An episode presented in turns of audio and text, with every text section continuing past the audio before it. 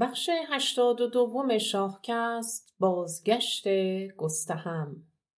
به نام خداوند جان و خرد از این برتر اندیشه بر نگذرد. درود بی پایان بر شما همراهان. من مریم خرمی با همکاری رسول پناهی بخش هشتاد و دوم شاهکست رو تقدیم به شما عزیزان می کنم. در بخش گذشته شنیدیم پس از بازگشت پیروزمندانه سپاه ایران برادران پیران گریختند. هم که جانشینی گودرز و فرماندهی سپاه رو پذیرفته بود و برای نبرد همراه گودرز و ده دلاور نرفته بود فرصتی پیدا کرد تا توان خودش رو در نبرد نشون بده. پس به تنهایی به دنبال برادران پیران به توران زمین رفت. سرانجام موفق شد هر دوی اونها رو بکشه اما از زخمهای بسیاری که برداشته بود دیگه توان بازگشت نزد سپاهش رو نداشت. از سوی دیگه بیژن که نگران هم بود برای یاری اون راهی توران زمین شد. حالا بشنویم ادامه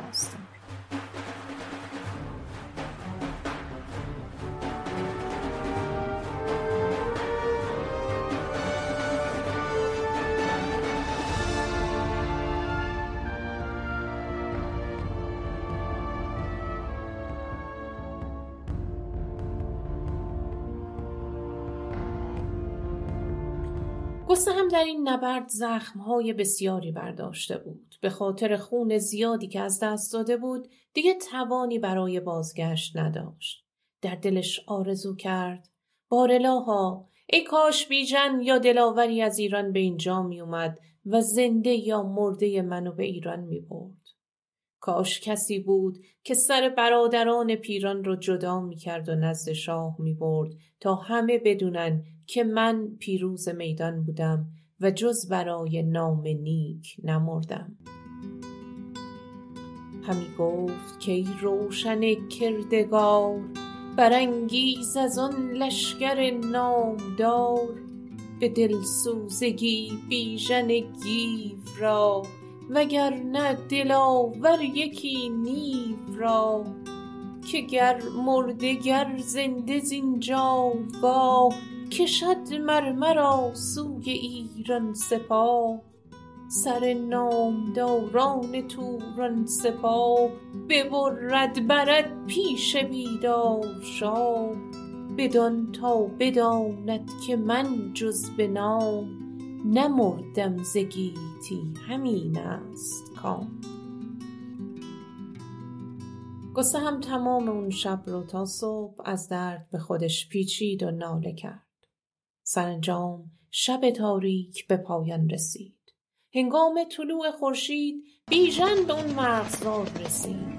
نگاهی به دور بر کرد و از دور اسب بی سوار گستهم رو دید در حالی که زینش بر زمین کشیده شده بود و غرق در خون.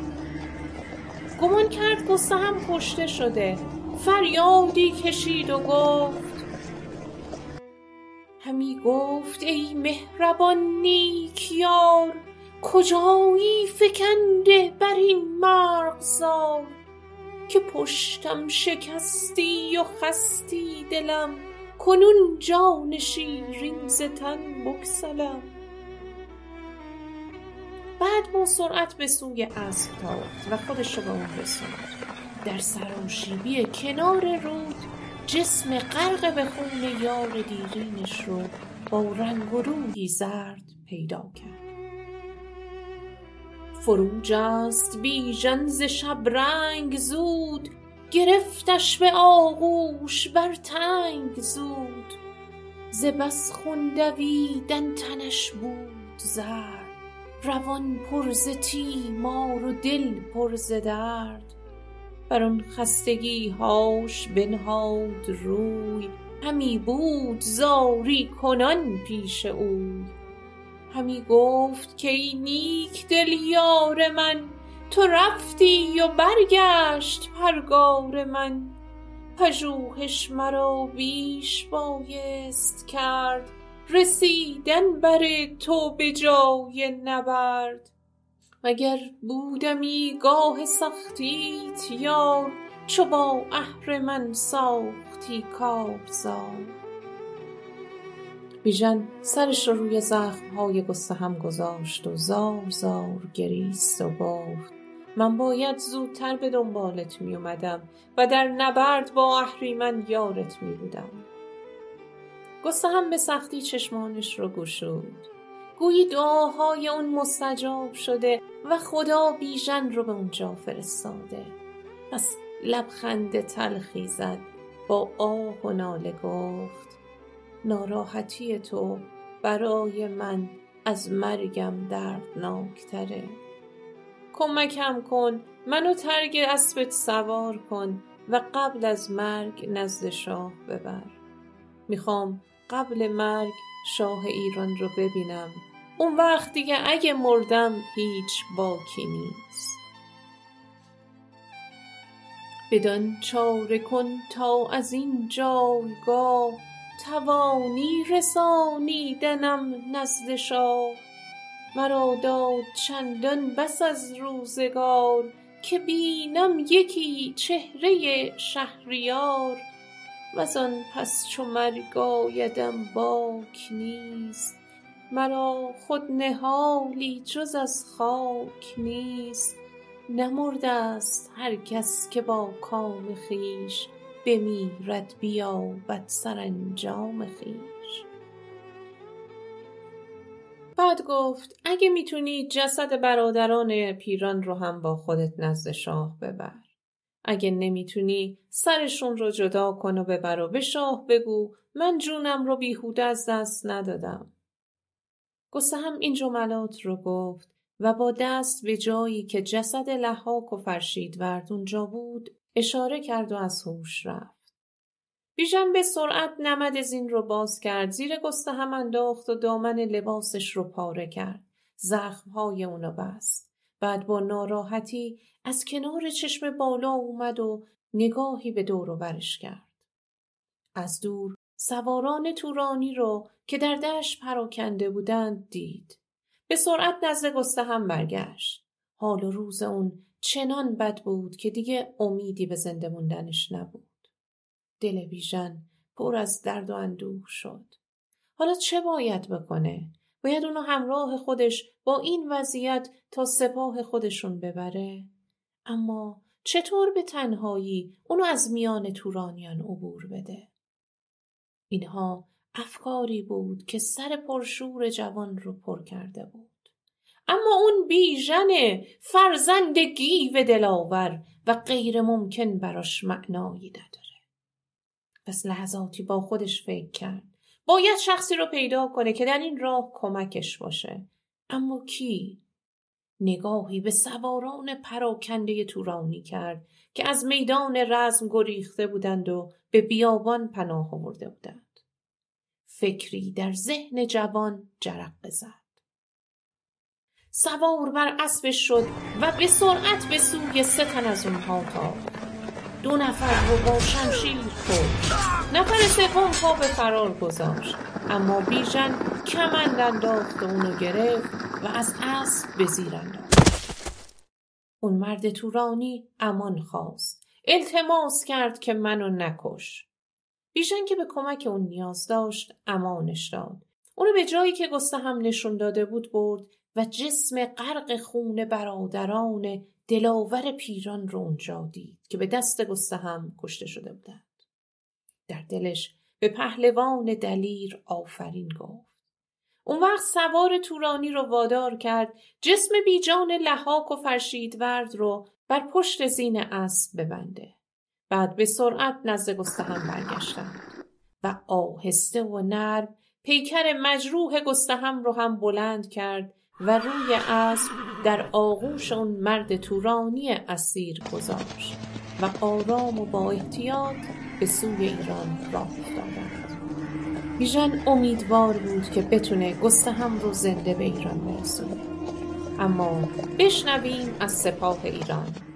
دیگه ده ساعت از روز گذشته بود و هوا کم کم تاریک می‌شد که شاه ایران به سپاه گودرز رسید. سرداران شادمان شدند و همه پیاده به استقبال شاه بزرگ خودشون رفتند و ادای احترام کردند.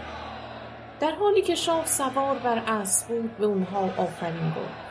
بعد گودرز و ده دلاور با سرهای بریده شده حریفانشون از پشت سپاه جلو اومدند.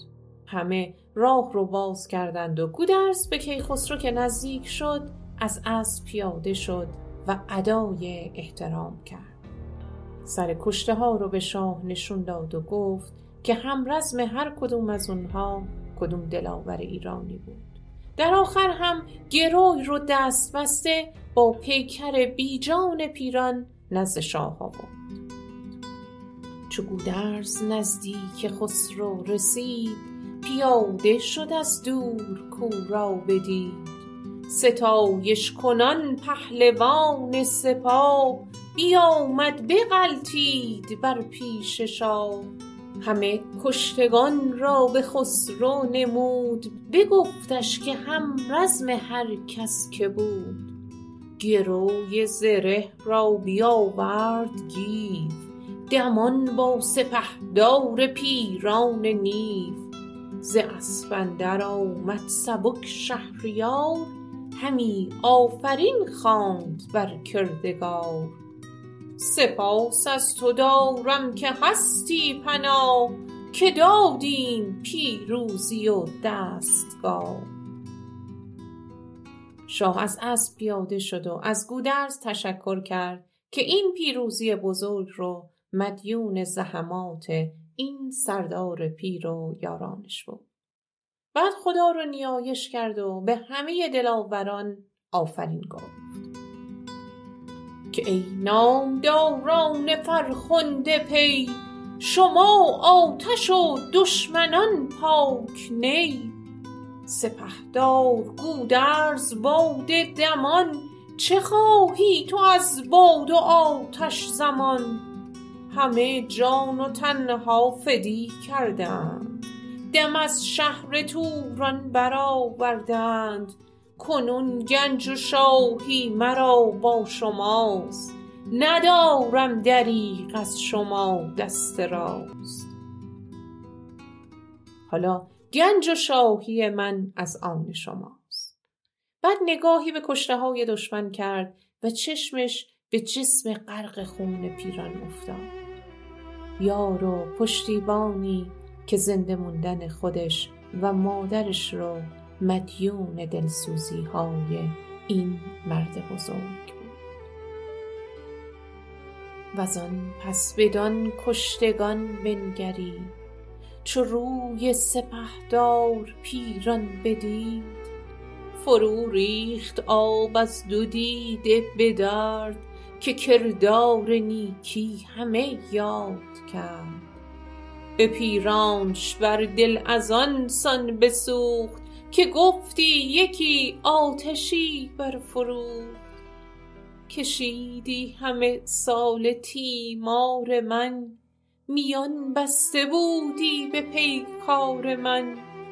ز خون سیاوش پر از درد بود بدان کار کس زو نیازرده بود. چنان مهربان بود بدخیم گشت. وزو شهر ایران پر از بیم گشت. فراوان همی خیره دادمش پند. نیامدش گفتار من سودمند. از افراسیابش نه برگشت سر.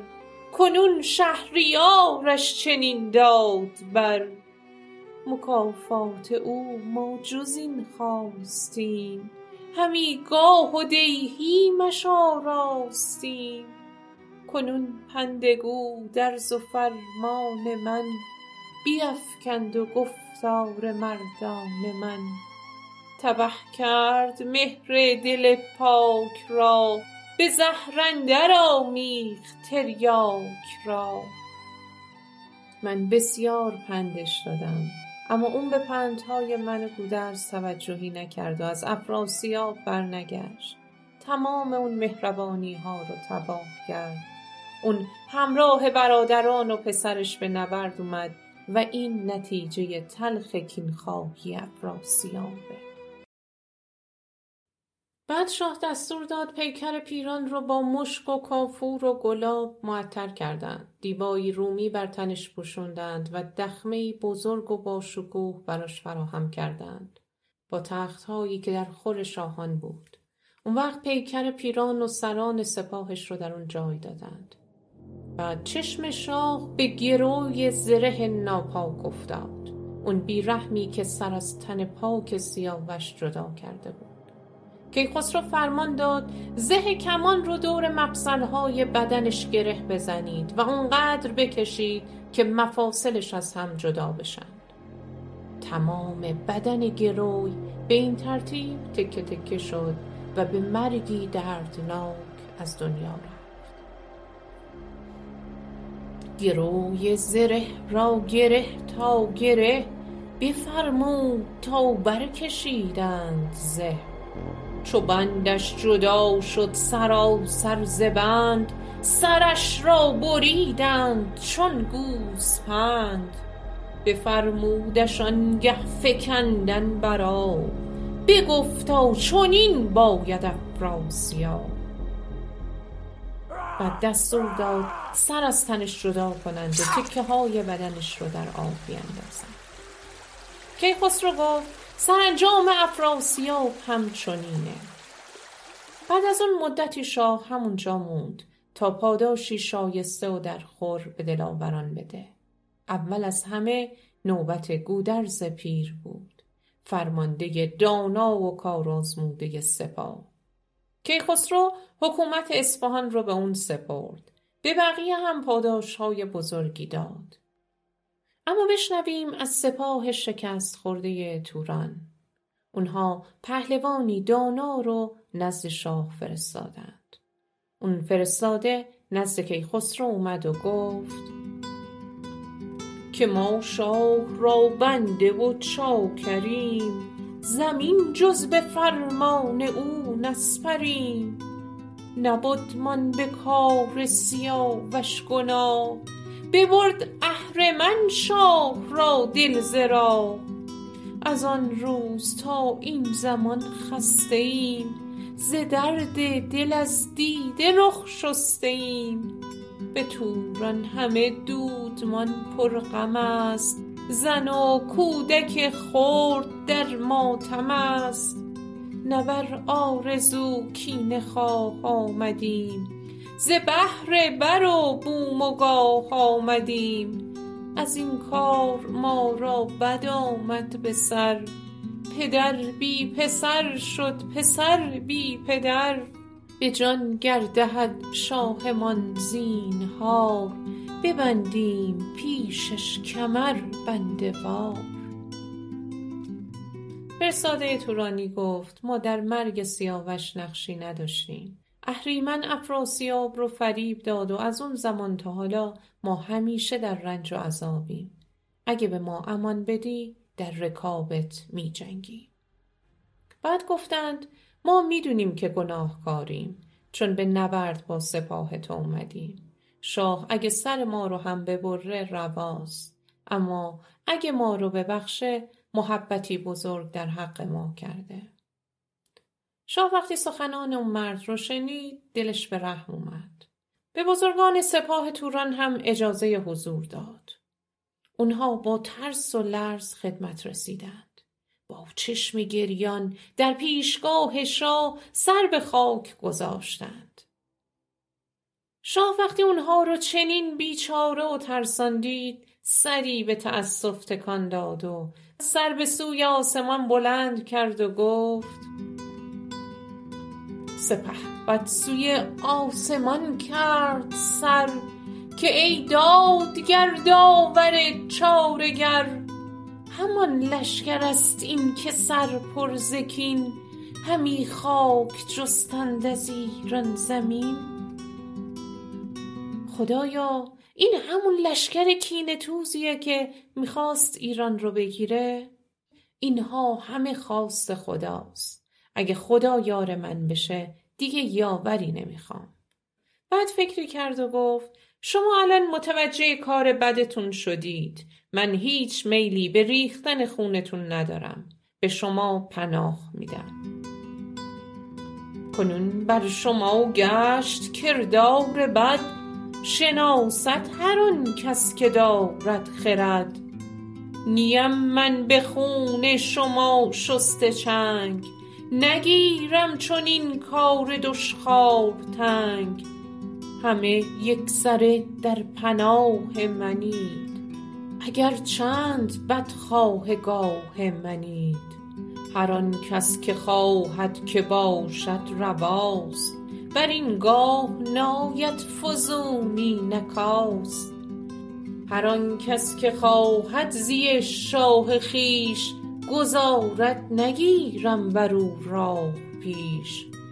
ز بیشی و کمی و از رنج و آز به نیروی یزدان شدم بی نیاز. هر کدومتون که می‌خواید اینجا بمونید. هر کدومم می‌خواین پیش شاهتون برگردین. من به لطف یزدان هیچ نیازی به بودن یا نبودنتون ندارم و جلوتون رو نمی‌گیرم. تورانیان وقتی این همه بزرگواری شاه ایران رو دیدند با چشم گریان لباسهای جنگی و کلاه خود و سلاحهای خودشون رو بر زمین انداختند. تله بزرگی از ابزارهای جنگی در مقابل شاه پدیدار شد. بزرگان با شرمساری سوگند خوردند. بخوردند سوگندهای گران که تا زنده ایم از کران تا کران. همه شاه را چاکر و بنده ایم.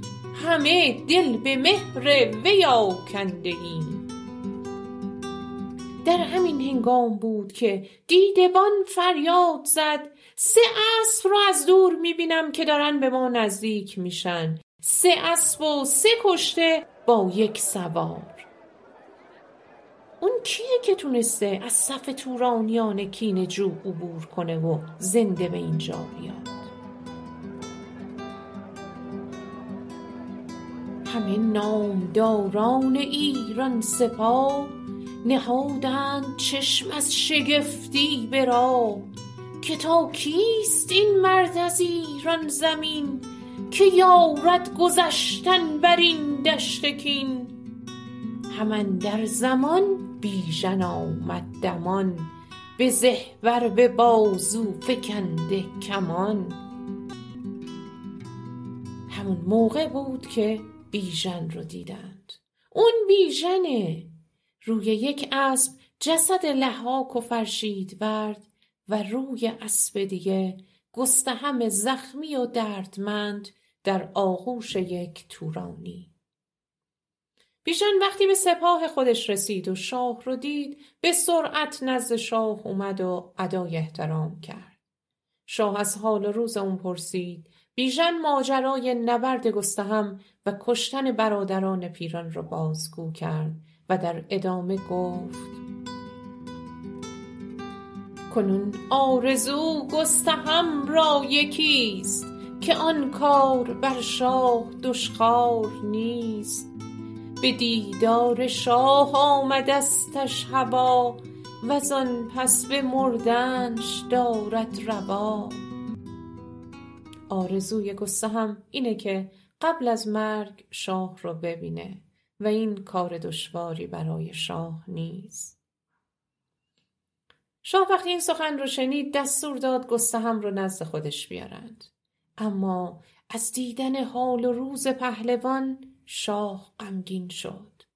گستهم که آخرین نفسهای زندگیش رو می‌کشید به سختی چشمش رو باز کرد و اشک از گوشه چشمانش لغزید.